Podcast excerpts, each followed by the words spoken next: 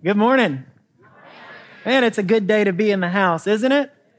Look at somebody and say, I'm glad you're here. Thanks, I'm glad I'm here too. Now, hush.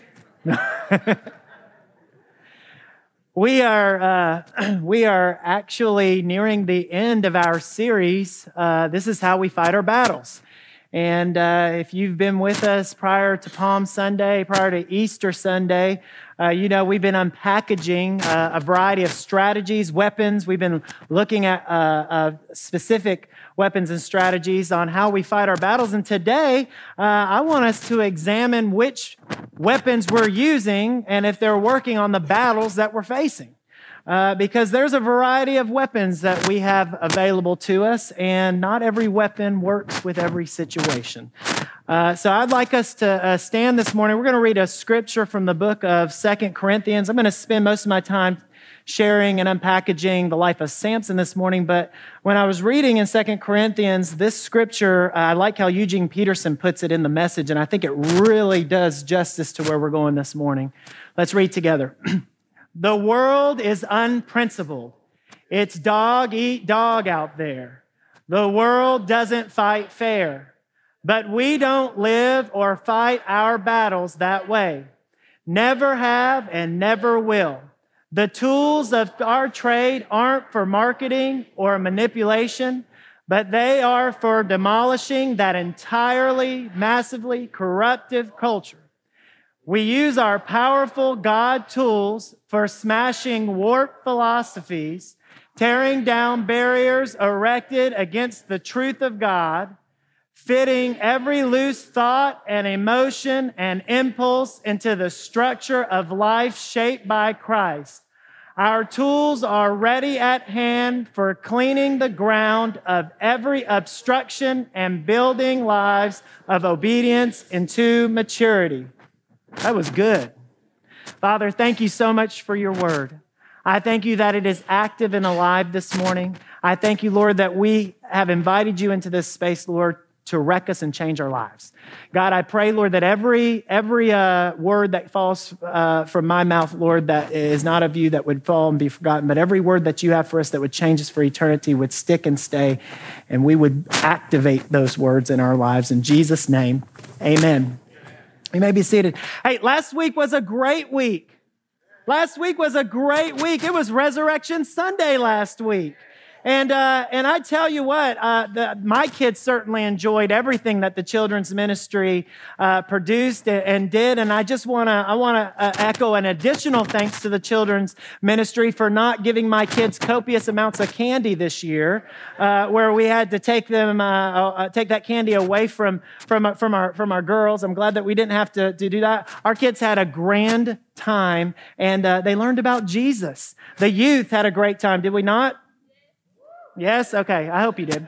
Uh, uh, and, uh, and some of them, their eggs did not break whenever they were doing the egg drop. We had a great time. We had Jason Eberly shared his testimony and did a great job, uh, senior this year. And, uh, and we took communion together and really, really great time. And then during second service, I was able to be in here worshiping. And one of the things the Lord showed me in that service was whether or not the people in the room, whether they were believers, non believers, whether, uh, whether you are uh, new on your journey or you've been walking with the Lord for a long time, everything about last Sunday pointed to the main event.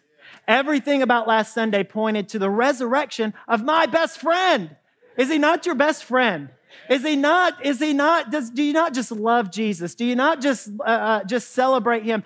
Imagine what our lives would look like if we walked into this church every Sunday carrying the zeal that we had last week for Easter. Let alone, what if we walked into every day of our life carrying the excitement and the zeal of Christ and what he did for us? Wouldn't our lives just change? Let me tell you something, something that makes Jesus so attractive is excitement and zeal for what he's done. And man, to this dark world, to be able to see something separate, I'm telling you, I don't go out in the world and see excitement very much. I see excitement about destructive things, but I don't see excitement about life. And so, uh, Resurrection Sunday, let's carry it with us going forward. One of the phrases or quotes that Pastor Ronnie said last week that I really loved was this. He said, ultimately today is not about something that may have happened to somebody 2,000 years ago, but today is something, today is about something that is going to happen to you. And what happened to that person 2,000 years ago can change everything about what's going to happen to you. Resurrection, the, the, the, resurrection is powerful. If the resurrection didn't happen, we go home. There's not a reason for us to celebrate. There's not a reason for us to be here on Sunday morning celebrating and worshiping the Lord together. But the resurrection did happen, and it is real. So I want to talk to you today what happens, you know, uh, all of the churches around the, I say all the churches, the majority of the churches around the globe that met last Sunday had a specific reason, a specific, a specific strategy last Sunday in presenting the resurrection, pointing the congregation to the resurrection because they wanted to say, hey, here's a gift of salvation.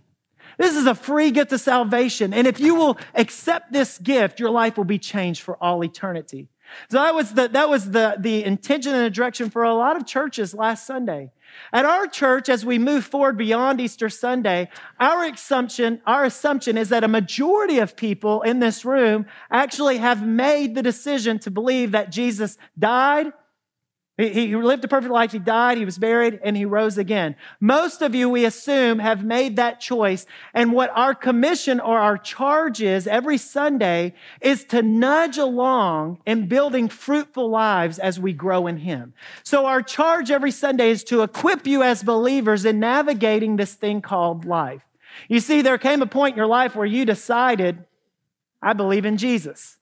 And prior to that, if this seat is the center of your life, prior to that, you were sitting on this seat and you were in control of everything and you liked it. You liked being in control. You liked being able to do what you wanted to do. You liked to be able to say what you wanted to say. You like to be able to go where you want to go.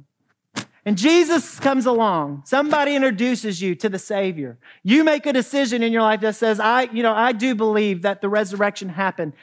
And, and in that moment, instantaneously, that minute you gave your heart to Jesus, something did change. And that change was this. You gained access to the kingdom. And more than that, you gained access to the king of the kingdom.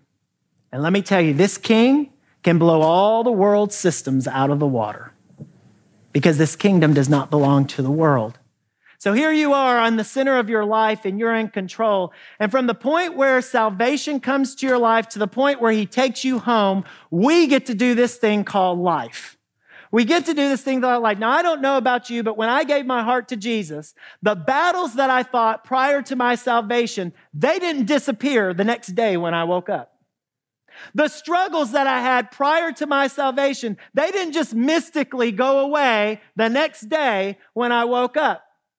The same struggles, the same battles, the same thought life, my say I did not get holy amnesia when I gave my heart to Jesus. I did not forget my past. Everything was still there, but the change that happened was inside me. And my perspective changed. And so, what the process is between the point of salvation and to the point where he takes us home is a continual process and war, right? Process and war between you and abdicating this seat to Jesus Christ. Your life is a perpetual pattern of deciding whether you're going to be in charge or he's going to be in charge. And every time you allow Jesus to take this seat, you gain heavenly perspective and you have access to things. You have access to kingdom tools to which you can use to fight and become victorious over your battles. You see, when you got saved, Jesus gave us a promise. He gave us a lot of promises, but he was talking to his followers and he said this In this world, you will have trouble, but take heart. I have overcome the world. So, welcome to salvation. Here's trouble. Okay? That's what you, that's what you got. And you got some other promises as well. But he promises that it's not going to just disappear. You're going to have to walk through life. You have to start because we live in a broken world, right? We live in a broken world. So you're going to, you're going to trip up. You're going to struggle. And the more we can get Jesus in the center of our lives, the more victorious we will rise up over our situations, our circumstances, our struggles, and our battles. You see, here's the deal. A kingdom perspective is always better than a worldly one. Kingdom perspective is always better than a worldly one. This is a verse in Psalms that I really love. It says, The boundary lines have fallen for me in pleasant places. Surely I have a delightful inheritance. And so the boundaries that the Lord places in our lives are there so that we can experience the inheritance that we have access to, so that we can experience life and life to the full. He doesn't place the boundaries there because he doesn't want you to, to, he wants you to miss out on something. He's placing the boundaries in your life because he doesn't want you to destroy yourself. And so when you allow him to take the center place of your life, you enjoy walking within the boundaries that he's placed in your life because he gives you a kingdom perspective, which is always better than a worldly one. So many of you know I have four girls. And if you see any little blonde headed, blue eyed girls running around, they probably belong to me. And uh, my girls, uh, you know, one of the, my girls are talented in many things, but one of the things they're talented in is making messes. You know, they, they know how to make a mess. And um, Ronnie said, Pastor Ronnie said something last week. He said, a new vacuum cleaner will not change your life. I don't know if you remember that, but he said, a new vacuum cleaner will not change. As a dad of four girls who make messes, yes, a vacuum cleaner will not change your life, but a vacuum cleaner will do wonders for your life. And so I've got a, I've got a, I've got a vacuum cleaner, and I think a vacuum cleaner to a dad of four girls rivals gutter guard. But um, but but I I uh, I I use this vacuum to clean up the messes that are in my house. If you come over my house uninvited, you probably are going to trip over a Cheerio, an Oreo, or a Dorito, and it's going to be smashed into the carpet. And I take this vacuum, and man, it just does wonders. It's high powered. I can just run it over, and we have a clean house. And I have operated this vacuum cleaner over and over again. We've gone through multiple vacuum cleaners until I found the best one. And, uh, and I believe that this, is now I wanted to try the Dirt Devil but I didn't know how I felt about running the devil through my house. So we use we use the Hoover here, and it's a really great vacuum cleaner. And I use this as a as a method to clean up the messes that my girls cause. Well, about two months ago, I was here at the church and I was working, and Sherry gave me a call, and uh, and I said hello, and she said, "Get home right now. Stop what you're doing." Now, my wife has never called me and said that before. So you can imagine what was going through my mind. What is going on? Get, get, stop what I'm doing and get home right now. Yes, ma'am. So I got in my car and, uh, and I, and I did the speed limit going home and uh, got to my got to my house and to walk in and my wife is running up and down the stairs with these towels. And i'm like what's going on? Well my girls my middle two girls they decided that they wanted to have a swim party in their bedroom. And so what they did is they took buckets of water from the sink and they dumped them right onto their bedroom floor. Their, their process, what their, their thinking was if we continue to dump buckets of water, eventually the water will accumulate and we can swim, right? Okay? Sherry did not realize that this was going on until she was downstairs taking care of Nora and she looks up and water is dripping through the ceiling fan from the bottom floor. So you can imagine how much water has seeped through the ceiling down into the floor. And so I look at that and I'm going, oh my goodness, what, what are we going to do here? And so I did what every great husband and every great father does. I looked up Google and I said this Can a vacuum cleaner suck up water? And this is what it says regular vacuum cleaners are not designed to pick up water. If you are tempted to run the vacuum cleaner over a pile of water, you run the risk of electrocution and serious damage to the machine. Now, I don't know why this was. I was not worried about electrocution. I was worried about damaging my machine. And so, and so I said, okay, we cannot cause harm to this machine. So we're going to have to figure something else out. So I grabbed Ruby and I put her in the car. We went to the store and we bought a shop vac. Anybody have a shop vac? Okay. Now, this is a mini shop vac, but it's a shop vac nonetheless. And we were able, with this little machine, we were able to suck up eight gallons of water from the floor that was upstairs, leaving still some moisture around and some damage and all of that good stuff. But we were able to suck up a majority of that water using this machine. Now, the properties that are a part of this machine, they have some similar properties to this machine. The difference is that this machine is designed specifically to be able to pick up water. This one is not. Here's the thing. Many of you have battles going on in your life. Many of you have messes going on in your life, and you have three options. You can use the wrong weapon and cause more harm. You can act like it doesn't exist and turn your back on it, or you can equip yourself with the tool needed to clean it up. What are you going to do with your battles? How are you going to navigate your battles? Because God, when Jesus says, I want you to live your life and have it to the fullest, he doesn't intend you to be beaten down every day by your battles. He intends you to rise up and be victorious over your battles.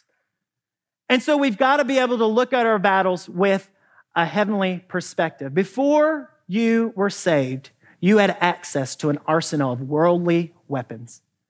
These are the weapons that the enemy has cleverly designed for you to use and to go to to combat the battles that you face in your life.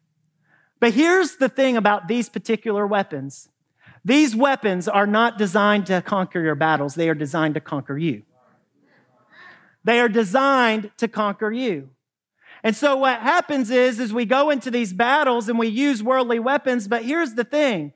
The author of those weapons, the crafter of those weapons of the world are the, is the same author of the battles that you're fighting. And he is after you. The Bible says in John 10, we look and it says, the thief, which is the enemy, comes only to steal and kill and destroy. But I, Jesus, have come that you and me, that we can have life and have it to the full. So if the enemy's job is to destroy you, why in the world would he equip you with something that would make your situation better than what it is? But he is so crafty and so clever because what those weapons are designed to do is to render you blind to your situation, to numb the pain, to distract you from the things that you need to do. And so we continue to gravitate to these weapons of the world to try to combat our problems and our issues, and they ultimately lead to destruction. Who is at the center of your life? Because when Jesus is here, you gain a heavenly perspective. We are talking about the lordship of Jesus Christ over your life. What you do between salvation and eternity is important. And there's so much that you have access to that you can rise above because when you belong to the kingdom, you no longer belong to the world. Dina, I would like you to share. I'm going to come down to you just quickly. I want you to share what you shared with me this morning because I think it relates. Can you give me this microphone? Everybody know Dina? Give Dina a hand. Yeah. Okay. How many know the NFL draft is happening this weekend? Anybody aware of that? Okay. I could tell you, I could give a flip about it. Okay, but here you go. Dina went and she was excited. Tell us your, about your experience quickly. Okay, I thought he was joking, but um, we went to the draft, and I am a Ravens fan, and Kevin is a Redskins fan. So when we went to the draft, I registered to go to sit up in the the front of the draft, and they sent me a text and said, "You've been drafted." So it was like, wow, we got 45 minutes to run down and get to where we had to sit in the VIP. So I thought it was sitting in VIP. Well, we was actually standing at the gate and, you know, the stage was, you know, kind of close, but we was good. So I kept moving up closer and closer. And then Ken was like, where are you going? And this guy came through and he said, is that Ravens? Where's Joe? And I said, yes. And so he said, would you like to come up, up and sit? And I was like, yes. And he said, who's in your party? I said, just me and my husband. And he said, hmm, not too sure he can go because he was all dressed in redskins. so, so I was like, really? And he was like, yeah, let me find out. And Kevin said, know what? If he comes back and gets you, just go. This is a lifetime, you know, excitement. It was good. Go. And I was like, okay. So he came back and he said, yeah, we're going to have to take you. We're not too sure about him. Let me find out, but let's take you and go sit down. So I went up there, went up to the front, feeling like VIP. went up there, sat down, and all the ravens sitting around me, and we cheering, and we right at the draft. So I'm just sitting there, and, and I, the lady came and she said, "What was wrong? Why your husband couldn't come?" And I said, "Because he had so much red skin stuff on, and we're ravens." And so she said, "Well." I said, but you know what? He has a t-shirt on, like a black t-shirt. He can take off all of that. And can he come? And she said, Yeah, would he would he mind doing that? I said, no. So I called him real quick, Kevin, take all that stuff off and get and get up here. And literally say he did. So he came up and been to be with me. okay. They were both at the party. They were both there. Okay? Sometimes we acknowledge Jesus and salvation, but we're not ready to give him our life.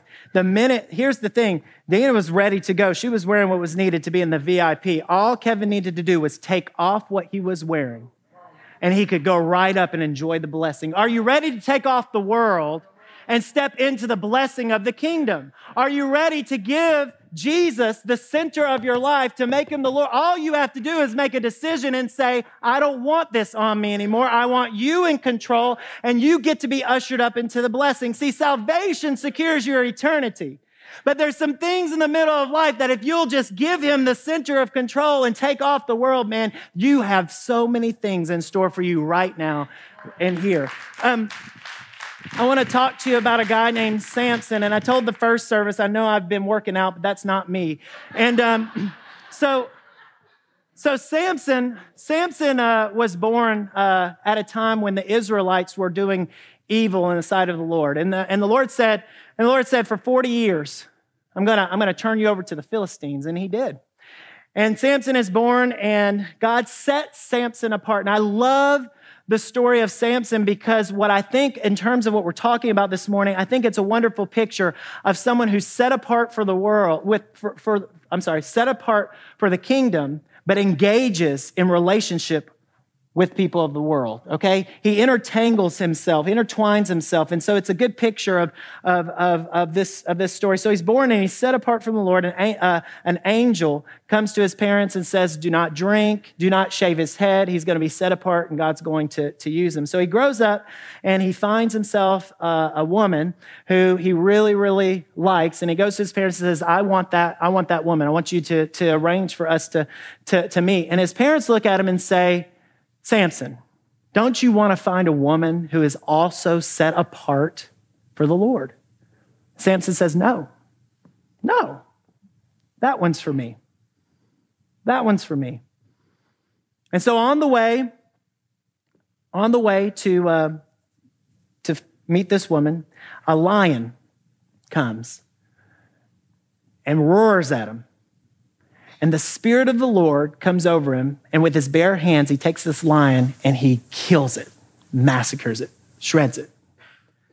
The Spirit of the Lord comes on Samson and he kills this, this lion.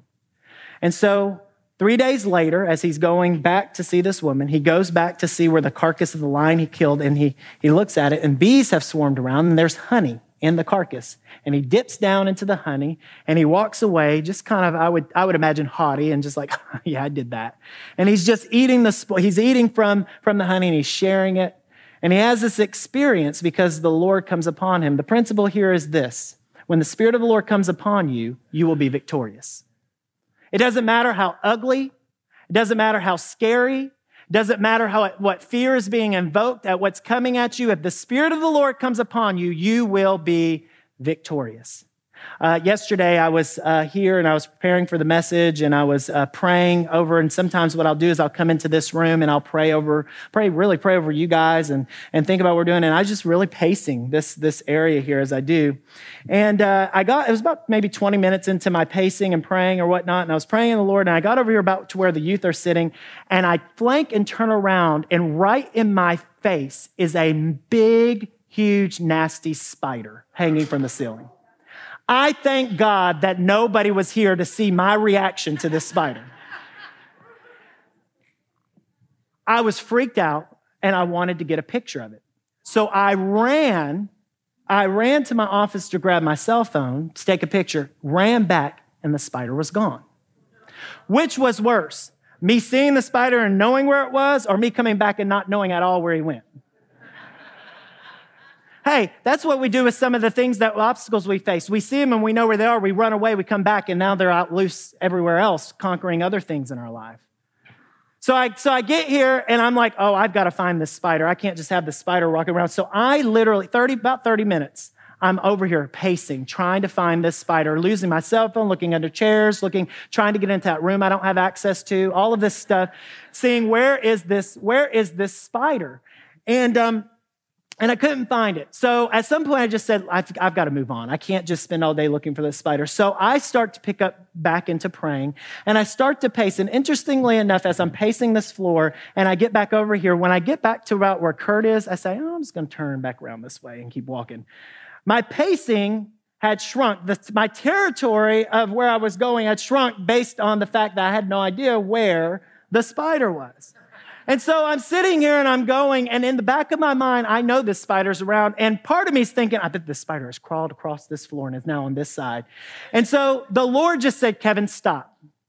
Go over there and look for that spider. And I was like, all right.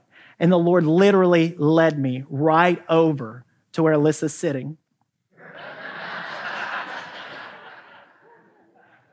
the spider was a light brown light brown spider, and I went over there, and this is what I saw. And um, I had inadvertently killed this spider in the 30 minutes I was searching for it. And the Lord showed me this. I promise it was much bigger in person, okay? And, um, and so I stepped on this spider and I killed this spider. Here's the thing when I killed the spider, listen to me, when I killed it, when I found out that the spider was dead, when it posed no more threat against me, I puffed up and I was able with confidence to take over this whole territory. Once I had such peace, I had such, I, I was ready to go. I was ready to roll. I didn't have any worries anymore. Here's the thing. So many of you are fighting battles where you have given up people, places, things, territory. And the Lord says, when you kill the enemy, when you conquer that battle, he's going to let you reclaim those things that you lost. The principle is this when you win your battle, you will reclaim what's yours. Some of you have lost some things in the battle of life that are rightfully yours. And God wants you to have those things, but you got to face down the giant. You got to be willing to look at it. I'm talking about kingdom perspective today, folks. Kingdom perspective. So Samson has these friends and he throws a party. He's getting married. He throws this party with his, his 30 friends. And I see uh, Samson as, you know, he's got some arrogance about him. And, and he goes to his friends and he says, Hey, solve this riddle within seven days and I will buy you some new Jordans. I'll buy you some new clothes, okay? And if, and if, and if you don't solve it in seven days, you all have to buy me some new Jordans, some new clothes, okay? And so they say, okay, give us the riddle. So here's the riddle. It says, from the eater came something to eat, from the strong came something sweet. So this points back to his encounter with the lion. And so three, four days go by, the friends are trying to figure out, they cannot figure this out. And so they go to his wife and they say, Hey, listen, I want you to go over to Samson and I want you to get him to give you the answer to this riddle. And if you don't, we're going to burn your house, burn you and your father, and kill, kill you. Okay? So she says, okay. And so she goes to Samson and she coaxes him and manipulates him to give her the answer to the riddle. So the seventh day comes and the guys come back and they say, What is sweeter than honey? What is stronger than a lion? Samson, knowing that they had conferred with, with his woman, got very angry and very upset. And so he goes down into the city and he kills 30 people, rips off their clothes, hands it to the guys because he promised the clothes, and walks off and storms off in anger. All while his wife decides to marry the best man. Okay? Let me tell you, if you're watching TV for scandal, get into the Bible. It's good. It's juicy, it's rich, it's got all types of things for you to look at. Okay? And so Samson is off, and so Samson comes back, comes back to look for his wife, and his father, uh, her father says, Sorry, we thought you were so angry that we married, we married her off to your best man, but her sister looks good. Why don't you go after her? And he's angry. I got a question for you. Why did Samson's wife, why was she not loyal to him? Why would she not have her allegiance to him? Why would the Philistines be willing to kill one of their own simply to safeguard 30 garments? Why, why, why would these people succumb to this type of behavior? Here's the principle here, guys. You can't expect people to submit to the standard of a kingdom they don't belong to. Some of you are in fights and in battles with people, and you are forcing them to come under a biblical standard of living that they're not ready to go. They're not ready to go there. You're expecting things out of them. You're expecting them to come under the standard of the kingdom, and they're not there because they haven't even given their heart to Christ. And so, what's effectively happening, yeah, they're in control of their life. And yes, you do see them heading toward destruction, but you're not after them to abdicate this to Jesus. You're after them so that you can sit here in their life and control everything they do. And when you start controlling what they do, then you, you start to create more opportunities, not only for them to run for the Lord, for, but for destruction to happen in their, in their life as well. They start running from the Lord instead of running to the Lord. Isn't this fun? And so Samson, he gets mad and the Bible says he takes 300 foxes, ties the tails together, six torches in them, lights them up, and burns the city down. You ever felt like one, have you ever felt like you want to just burn something up? Anybody? I have. I have multiple times. Not here, but I, have wanted to burn things up. And uh, and I literally, uh, Samson just said, "Done with it." And he goes and he just he's just walking around like this, and his own people start to take notice of everything that he's done. And they start to get a clue in that listen, if you continue to engage the Philistines in this way, it's going to actually harm us. Don't you understand the Philistines are ruling over us? So we've come to actually turn you in to the Philistines because this isn't going to work. Guys, let me tell you something. There, if you are, if there are things happening in your life that are harming your health and harming the health of the people around you, there is a healthy time of separation that needs to happen. The strategy is let's separate. Let's evaluate what's going on. Let's examine. Let's let the Lord do some repair and restoration and then come back into the fold. Okay? That's a battle strategy. That's a battle strategy. And so Samson is given over to the Philistines. The Spirit of the Lord comes upon Samson. He breaks the chains or breaks the, the ropes. Says he grabs a jawbone of a donkey and just goes after him and starts to massacre him, just left and right, and kills them all with this jawbone. Samson was a dude. Yeah, he was a, he was a dude.